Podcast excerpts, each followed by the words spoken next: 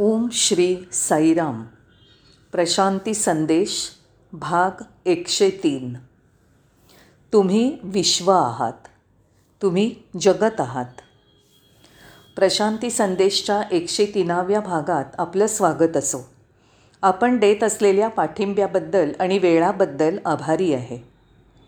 असं स्पष्ट म्हटलं जातं की तुम्ही जग आहात. जग तुमच्यापेक्षा वेगळं नाही. तुम्ही जगापेक्षा अलग नाही. तुम्ही जग आहात. दोन्ही एकच आहे. खरं बोलायचं झालं तर आपल्या जीवनात जीवलगांशी आपले नातेसंबंध असतात आणि संपूर्ण मानवी समाजाशी सुद्धा असतात. जेव्हा आपण दूरदर्शन बघतो वर्तमानपत्र वाचतो आणि समाजमाध्यमं हाताळतो तेव्हा आपल्याला दिसतं की संपूर्ण मानवी समाजाशी आपण जोडलेले आहोत. आपण पूर्ण आहोत का? का फक्त तुकडे आहोत? आणि एकमेकांशी विरोधाभासात्मक वागतो का? असा प्रश्न विचारला आहे म्हणजे मला म्हणायचं आहे की आपण पूर्ण आहोत का? आपण संपूर्ण आहोत का विभागलेले आहोत?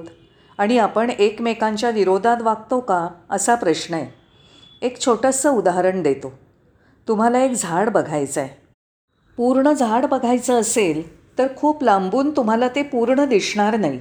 थोडं जवळ यावं लागेल. तेव्हा तुम्हाला फांद्या पानं फळं दिसतील. दुसऱ्या शब्दात सांगायचं झालं तर तुम्हाला अवकाश हवा. म्हणजे तुम्हाला थोडं स्वातंत्र्य हवं. फक्त स्वातंत्र्यामध्ये तुम्ही पूर्ण बघू शकता. जर स्वातंत्र्य नसेल तर पूर्ण बघता येणार नाही. आपल्याला काही वेळा वाटतं की आपण तुकड्या तुकड्यांमध्ये व्यक्तिगत पातळीवर वावरतो आहोत.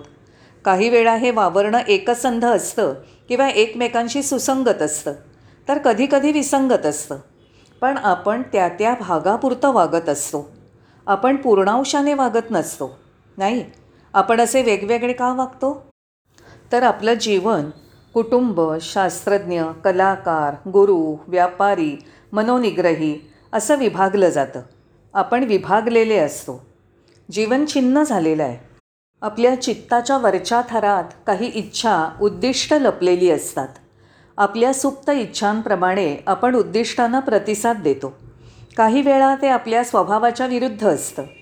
दुसऱ्या शब्दात सांगायचं तर आपल्या सुप्त इच्छा या आपल्या संस्काराच्या विरुद्ध असतात. होय कारण काही वेळा संस्कार एका पद्धतीने किंवा बाजूने होतात तर काही वेळा दुसऱ्या बाजूने. आणि हे संस्कार सगळीकडे सारखे नसतात. तर त्या विरुद्ध टोकं सामावलेली असतात. म्हणून आपण विभागले जातो. दुसऱ्या शब्दात आपण एकमेकांविरुद्ध अशा हेतूंनी किंवा इच्छांचं गाठोडं असतो. होय याबद्दल प्रश्नच नाही. आपण सगळ्या हेतू आणि संस्कारांना एकत्रितपणे पाहिलं पाहिजे. नंतर आपल्या लक्षात येऊ शकेल की त्यात दृश्यपणे वाद का आहेत? संघर्ष आणि विरोधाभास हे दृश्य स्वरूपात समोर केव्हा येतात? जेव्हा आपण हे सुप्त उद्देश आणि संस्कार एकत्रितपणे संपूर्णपणे बघतो तेव्हा. हे आपल्याला जीवनातील अनुभवांमधनं स्पष्टपणे दिसून येतं. आपण प्रत्येकाने स्वतःला प्रश्न विचारायचा की माझ्यामध्ये संघर्ष आहे का नाही? मला स्वतःला जाणून घेण्यासाठी मला काय करायला हवं? कारण संघर्ष आणि विरोधाभास आहेत. त्यावेळेला मी स्वतःला ओळखतो का? उत्तर सोपं आहे. तुम्ही भूतकाळाच्या नजरेतनं बघता आणि त्यामुळे तुम्हाला काय चाललं आहे हे समजत नाही. उदाहरण घेऊया. जर आपण एखाद्या ज्येष्ठ नागरिकाशी बोललो तर तो कायम भूतकाळाबद्दल बोलत असतो. म्हणजे तो भूतकाळाच्या नजरेतनं वर्तमानकाळ बघत असतो. असं असताना त्याला वर्तमान सगळं समजतं आहे असं कसं म्हणता येईल? आणि म्हणून आपण असं म्हणू शकतो की भूतकाळाच्या नजरेने बघत वर्तमान जगणं म्हणजे बघणं नव्हे अजिबात नाही. आता आपण दुसरा मुद्दा बघूया. मला स्वतःला जाणून घ्यायचं आहे. कुणी म्हणेल हे जाणणं हा शब्द फारच भयंकर आहे. मला स्वतःला जाणायचं आहे. या वाक्याला काही अर्थ आहे का? कुणाला जाणायची इच्छा आहे? तुमच्यापेक्षा वेगळं काय आहे? कोण जाणू इच्छितो? तुम्हाला काय जाणायचं आहे? जणू काही ते तुमच्यापेक्षा काहीतरी वेगळं आहे. दुसऱ्या शब्दात निरीक्षण करणाराच निरखला जातो आहे. निरीक्षण करताच निरखला जातो आहे होय. निरीक्षण करता हा संपूर्ण आहे. त्याला जग म्हणतात किंवा तू तुम्ही जग आहात तेव्हा हा निरीक्षण करता कोण? कुणी कुणाला जाणून घ्यायचं आहे जो संघर्षात स्वप्न बघतो त्याला जाणायचं त्याला जाणून घेण्याची इच्छा आहे. जो संभ्रमात आहे आणि स्वप्नावस्था संपायची आहे आणि जो जागृत झाल्यावर त्याचा अर्थ लावत बसतो. हे सगळं संस्कारांवर आधारित आहे. स्वप्न संघर्ष ज्ञान भ्रम अर्थ लावणं या सगळ्या गोष्टी संस्कारांवरच अवलंबून आहेत. म्हणून सरतेशेवटी आपण निष्कर्ष काढूया की विश्लेषणकर्त्याचंच विश्लेषण होत आहे. अनुभव करताच अनुभव घेतो आहे भक्त ईश्वराला घडवतो. तुम्ही बघा तुम्ही रामाची सुंदर मूर्ती तयार करता आणि त्याची पूजा करता. म्हणून जे आपल्या डोळ्यांसमोर असतं तेच आपण बघतो. हे बघणं दृष्टी हेच सत्य आहे. आपण सत्याला बघू शकतो. अगदी आरपार बघू शकतो. आपल्याला या जगात दारिद्र्य अन्याय भ्रष्टाचार दिसतो. हो आणि आपल्याला त्याचा खूप भासही होतो. आपल्याला वाटतं की हे सगळं संपूर्ण बदललं पाहिजे. पण हे कसं शक्य आहे? हा संपूर्ण बदल जर तुम्ही तुमच्याकडे बघायची दृष्टी बदलली तर शक्य आहे. आणि तुम्ही त्या दृष्टीने समाजात बघितलं तर दिसेल. तुम्ही स्वतःमध्ये बघा आणि समाजात बघा.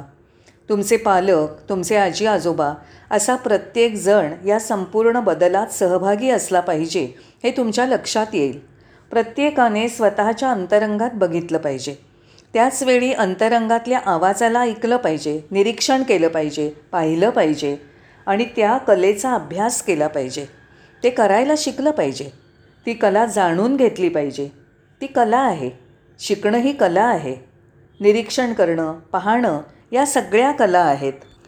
म्हणून त्या दृष्टिकोनातून आपण अंतरंगात बघितलं पाहिजे आणि जगाकडेही बघितलं पाहिजे. आपण म्हणू शकतो आपण शिकत नाही का? हो तुम्ही शिकता.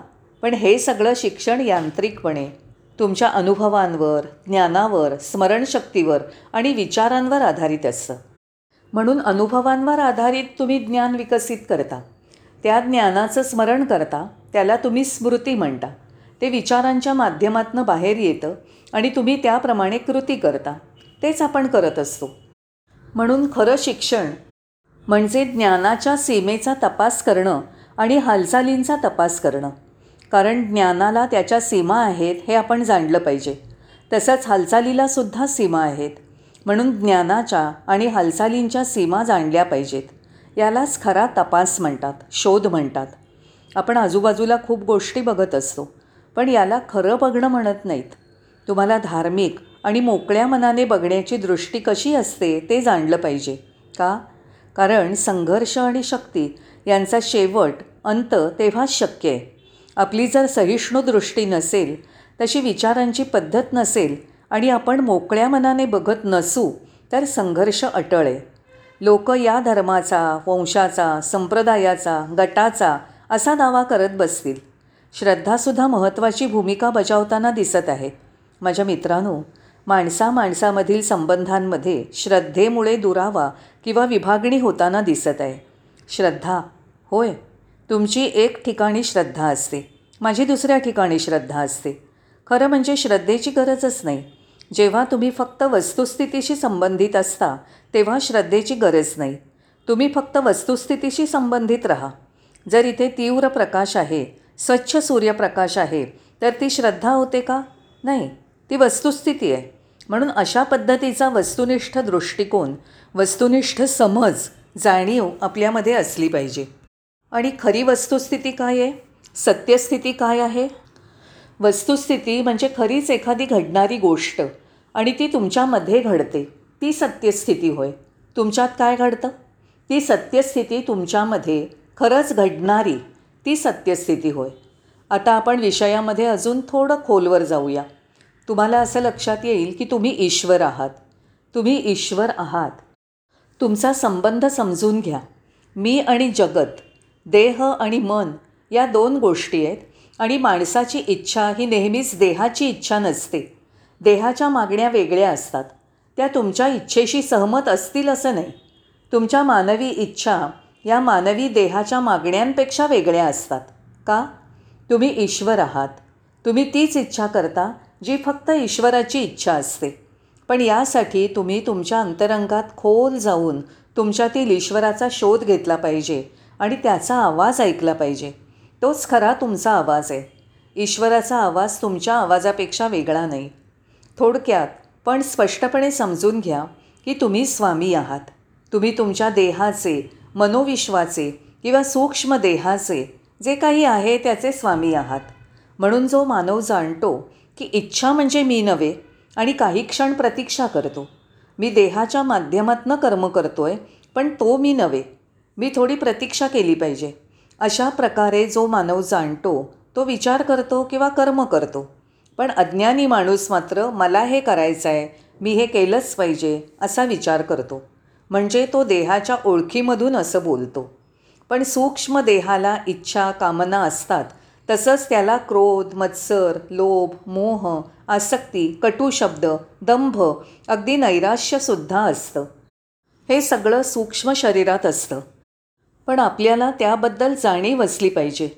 मनोमय देह हा अभिमानाने अहंकाराने भरलेला असून स्वतः खूप श्रेष्ठ आणि दुसरे सगळे अगदी कनिष्ठ असे समजत असतो.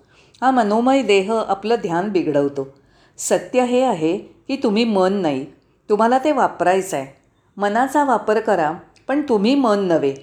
काय योग्य आणि अयोग्य याची जाणीव ते करून देतं बस एवढंच. ते फक्त साधन आहे. या सगळ्यासाठी घरातूनच दातृत्वाला सुरुवात होते. व्यक्तिगत पातळीवर शुद्धिक्रिया सुरू होते. स्वातंत्र्याशिवाय हृदय बदल शक्य नाही. म्हणून आतून विचार करायला हवा. मनाचे प्रतिसाद आणि प्रत्येक कर्मात मनाचा संबंध बघायला हवा. तसंच संपूर्ण जगताशी बघायला हवा. तुम्ही जग आहात का तुम्ही जगात आहात हे जाणून घ्या. तुम्ही जग आहात हा निष्कर्ष आहे. होय तुम्हीच जग आहात. त्यात कुठेही फरक नाही. फक्त एकत्व महत्त्वाचं. कुठेही दोन नाही. एकम एवत द्वितीयम ब्रह्म. फक्त एकच दुसऱ्याशिवाय. धन्यवाद.